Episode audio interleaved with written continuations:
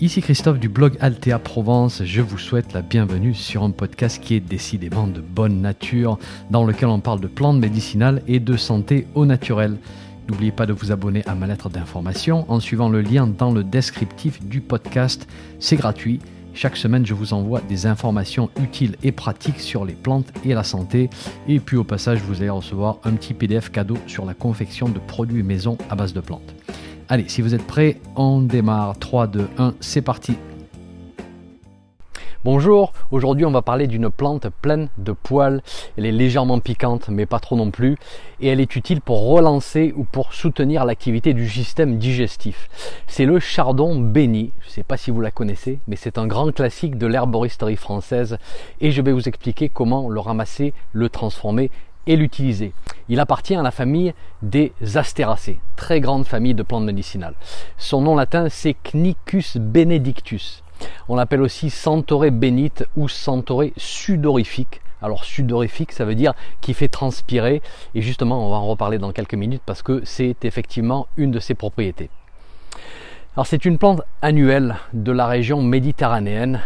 Euh, chez moi, ce chardon-là n'est pas très très courant, mais j'arrive à en trouver dans les terrains qui sont très secs et sableux, et donc des terrains pauvres. Elle pousse en général au ras du sol, elle est relativement basse et elle peut être soit de petite taille ou alors on peut vraiment en trouver des, spécimens assez gros avec un diamètre dans les 50 cm ou plus. Elle a un aspect laineux avec de nombreux petits poils qui sont pas spécialement piquants euh, les feuilles sont de couleur vert pâle, elles sont recouvertes de poils blancs et elles sont bordées de dents qui sont épineuses, faire attention de ne pas se piquer, et euh, elles sont aussi recouvertes de nervures blanches. Les tiges et la nervure centrale des feuilles en revanche sont de couleur rougeâtre et ça c'est une manière de, de repérer la plante. Les fleurs sont de couleur jaune, elles sont tubuleuses et organisées en capitules euh, les bractées sont assez pointues et piquantes et donc là encore attention pendant la cueillette.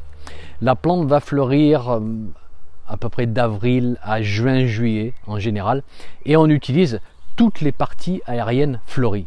Voilà, donc en gros tout ce qui dépasse du sol peut être utilisé, bien que lorsqu'on cueille dans le respect du végétal, eh bien on ne va prélever qu'une petite partie, bien évidemment, euh, pour laisser à la plante le temps de, finir son cycle et de déposer ses graines pour qu'on puisse continuer, bien sûr, d'en profiter. Donc tout est bon dans le chardon béni, les feuilles, les fleurs, les tiges, et en général on attend que la plante commence à fleurir pour ramasser. Voilà, c'est le moment optimal. Mais je vous dirais que j'ai parfois ramassé au besoin, euh, bien après les premières floraisons. Voilà, personnellement, j'ai une approche assez terre à terre pour l'herboristerie. J'aime bien ramasser au besoin aussi. Ensuite, on va faire sécher la plante à plat sur une grille. C'est assez volumineux à cause des poils. Et puis une fois que c'est sec, on peut la couper en petits morceaux et puis la garder dans des sacs en papier craft. Alors faites attention parce qu'une fois sec, les petits poils se cassent et peuvent devenir un petit peu irritants. Pour les préparations, je vais y revenir dans quelques minutes. En ce qui concerne l'utilisation historique du chardon béni, si on s'en tient à ce que nous dit ce cher Fournier dans son dixtionnaire des plantes médicinales, on ne trouve pas grand-chose dans les écrits de l'Antiquité et au Moyen Âge. Donc sa réputation va arriver un petit peu plus tard, euh, au XVIe siècle. Et c'est là où le chardon béni devient particulièrement populaire et on le considère même un petit peu comme une panacée. Et je pense que c'est probablement dû à ses propriétés sudorifiques, donc utilisées pour accompagner une fièvre à une époque où les infections sont très communes avec des fièvres qui deviennent, enfin qui peuvent devenir chroniques. Il y a des fièvres qu'on appelle les fièvres intermittentes et qui sont provoquées par la malaria hein, qui sévit à l'époque dans notre pays. Et pour accompagner ces fièvres, on utilise de très nombreuses plantes qui sont très amères, depuis le fameux quinquina jusqu'au chardon béni en passant par la gentiane, etc. Et puis ensuite, à partir du 19e siècle, il semble que l'intérêt diminue fortement dans le monde médical, hein, bien sûr avec l'arrivée du médicament, logique. Mais la plante est restée ancrée dans la tradition populaire et donc elle va garder une bonne place dans les herboristeries dans les années 1900 et aujourd'hui, franchement, c'est l'une des plantes médicinales oubliées. Voilà. Je ne sais pas si vous avez déjà entendu parler du chardon béni, c'est assez rare. Et euh, l'une des caractéristiques principales de cette plante médicinale, c'est qu'elle est amère.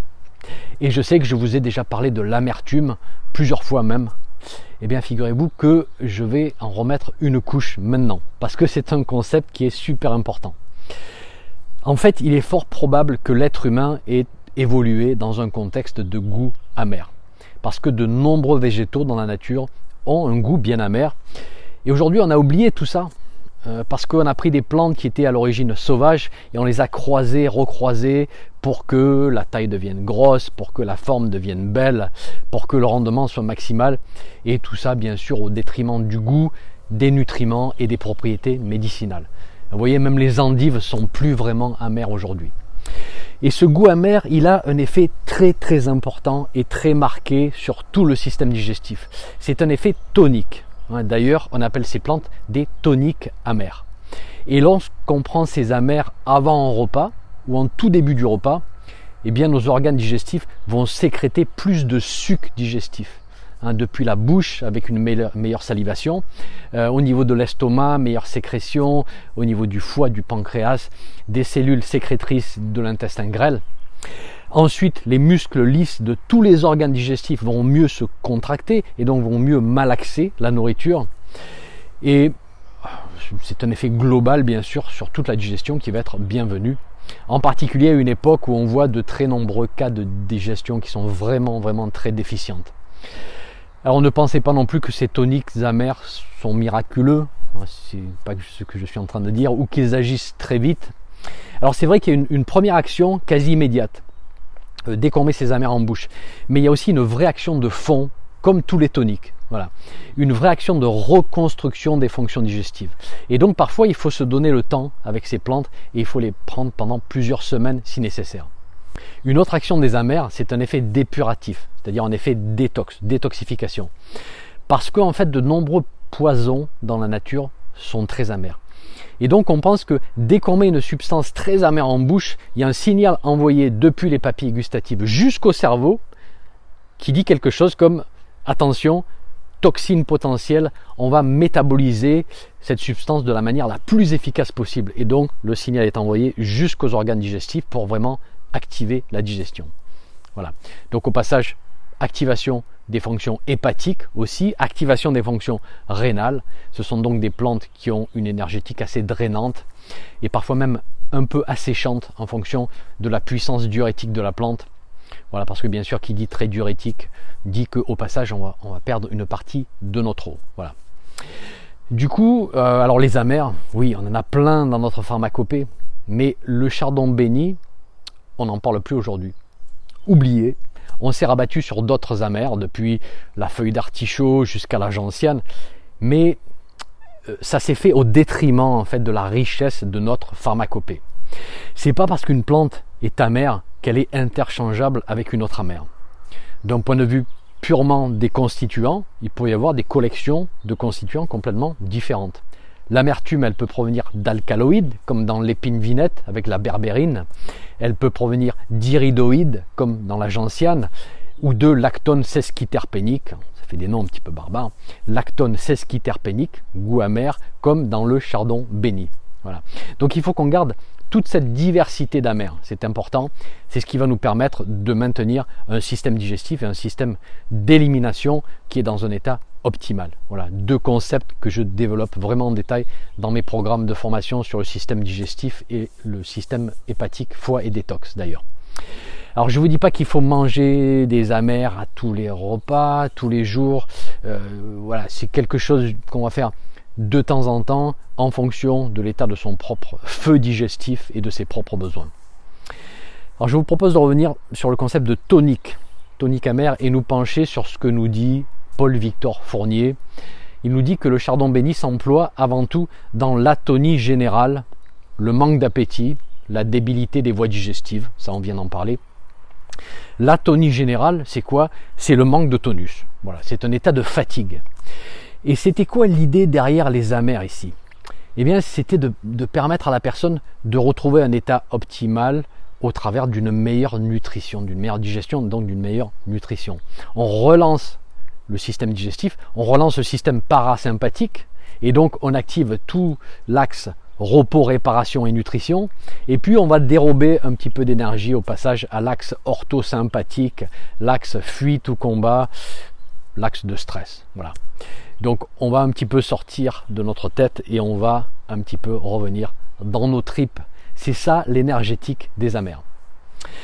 Bon, je vous propose qu'on passe à une autre propriété maintenant et qu'on parle de la peau.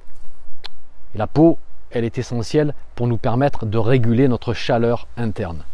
Les pores de la peau s'ouvrent régulièrement, se ferment, euh, ça nous permet d'éliminer des liquides, la transpiration est sécrétée, c'est comme ça qu'on évacue des excès de chaleur. Et euh, ce phénomène qu'on appelle transpiration, il est absolument essentiel lors d'une fièvre. Et dans le passé, une catégorie absolument clé de plantes pour accompagner des fièvres, c'était les plantes sudorifiques, c'est-à-dire les plantes qui nous aident à mieux transpirer, à mieux échanger la chaleur. Et dans tous les vieux écrits, vous verrez ô combien cette fonction euh, est importante pour accompagner une infection avec fièvre. Voilà. Il faut qu'on se rappelle de cette sagesse ancienne et qu'on en fasse une sagesse actuelle. Alors Fournier, là encore, on parle beaucoup pour les fièvres éruptives, c'est-à-dire des fièvres accompagnées d'éruptions cutanées, pour les fièvres intermittentes dans le passé, donc plutôt associées à, la malaria, et d'une manière générale pour toutes les fièvres qu'on laisse s'exprimer d'une manière normale. Et j'entends par ceci qu'on ne va pas essayer de faire disparaître à grands coups d'anti-inflammatoires, parce que la fièvre, c'est un processus normal du système immunitaire, processus bien sûr de, réparation qui nous amène jusqu'à la guérison. Et mon petit chat vient de passer vous faire un petit coucou. Euh, et bien sûr, vous savez ce que je vais vous dire en cas de fièvre, diagnostic auprès d'un médecin d'abord avant de faire n'importe quoi. Alors voici une propriété que personnellement je ne connaissais pas au sujet du chardon béni et que j'ai découvert en recherchant dans les vieux écrits. En fait, c'est une plante positionnée comme expectorant et on le recommandait avant lorsqu'il y avait sécrétion bronchique chronique. Voilà, je l'ai trouvé plutôt dans le chronique, pas forcément dans l'aigu, euh, pour aider les poumons à évacuer des déchets euh, alors, c'est vrai qu'on le trouve aussi dans légumes, mais par exemple, Fournier en parle en fin de pneumonie, lorsqu'il y a essoufflement et évolution vers l'asthme. Voilà, donc on bascule d'une condition aiguë euh, vers une condition plutôt chronique des poumons, mais quand même des conditions assez sérieuses, ce qui me fait dire que la plante est probablement efficace en tant qu'expectorant. Alors, ceci étant dit, j'ai personnellement jamais testé cette plante dans ce contexte précis à l'heure où j'enregistre cet épisode. Euh, on pourrait le rajouter dans un mélange pour accompagner des allergies qui touchent particulièrement les poumons, et dans les chroniques, euh, pour désencombrer, pour dégager l'arbre respiratoire. Et puis, comme je vous explique dans mon programme euh, de formation sur les allergies respiratoires, lorsqu'il y a un terrain allergique, il y a production constante de substances inflammatoires. Et devinez quel est l'organe responsable de l'élimination de ces substances le foie. Eh oui, encore lui, le foie qu'on va activer au passage grâce à l'amertume du chardon béni. Voilà, et là j'adore ce genre de choses, j'adore quand on arrive à superposer différents effets de la même plante pour arriver à construire des stratégies qui sont à la fois simples mais aussi efficaces. Le docteur Leclerc parle du chardon béni pour les douleurs articulaires et il semble que la plante agisse en favorisant l'élimination de l'acide urique et de l'urée. Donc c'est une action drainante et éliminatrice, euh, là encore des substances inflammatoires qui sont euh, localisées dans les articulations. D'ailleurs, ça me rappelle que d'autres amers dans le passé étaient très utilisés pour les inflammations articulaires. Le méniante, par exemple, qu'on appelle aussi le trèfle d'eau, Ménianthes trifoliata. Pas si vous connaissez, pas très connu. Euh, très amer, très drainant et donc potentiellement utile pour drainer les déchets des articulations. En ce qui concerne l'utilisation externe de la plante, on voit une utilité pour les ulcères, pour les engelures et d'une manière générale sous forme d'infusion en compresse pour des petites plaies ou pour tout problème de cicatrisation. Voici un autre usage intéressant au passage mais qui n'a rien à voir avec l'aspect médicinal de la plante. Fournier nous explique que les feuilles de chardon béni peuvent remplacer le houblon pour la fabrication de la bière. Et apparemment, après la Première Guerre, euh, l'Allemagne qui ne pouvait plus importer de houblon, eh ben, s'est mis à cultiver du chardon béni pour fabriquer de la bière. Et bon, un, un petit peu plus tard, ils vont abandonner ce projet pour revenir au houblon. Pour les formes et les dosages, nous avons Infusion ou décoction des feuilles avec des plages de 15 à 60 grammes de plantes sèches par litre. Ça c'est chez Fournier. 3 tasses par jour avant les repas, typique pour les amers. Alors 60 grammes de plantes par litre, ça me paraît vraiment beaucoup pour les palais d'aujourd'hui. Déjà, je démarrais avec 15 à 20 grammes par litre pour tester l'amertume et aviser en fonction de, de cette quantité-là. La teinture, 40 à 60 gouttes par prise chez Fournier. Il nous donne aussi une préparation de vin amer.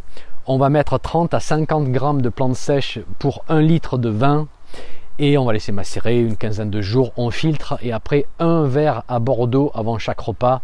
Alors, bon, je rappelle juste au passage que Fournier, c'était une époque. Hein, il a publié son livre en 1947.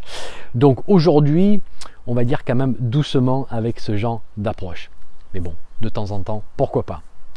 Les précautions d'emploi, à forte dose, il devient émétique, c'est-à-dire qu'il fait vomir. Et sans parler de provoquer nécessairement des vomissements, parfois lorsqu'on prend quelque chose d'amer pendant une certaine période, on se lasse et on peut développer un état nauséeux. Voilà, et tout va dépendre de la sensibilité du palais de la personne. Donc au départ, voilà, vaut mieux pas trop trop forcer les doses. Et puis aussi attention si allergie à la famille des astéracées, parce que le chardon béni fait partie de cette famille et donc il est à éviter dans ce cas-là. Et eh bien c'est tout pour cette petite plante poilue et complètement oubliée. Euh, si on ne se souvient que d'une chose, c'est le fait qu'elle est bien amère et que cette amertume peut réveiller un axe digestif qui s'est peut-être un petit peu endormi à cause d'une hygiène de vie qui n'est pas optimale. Pareil pour l'axe hépatobiliaire l'axe élimination et détox. Merci d'avoir écouté. Je vous retrouve très vite pour un prochain épisode.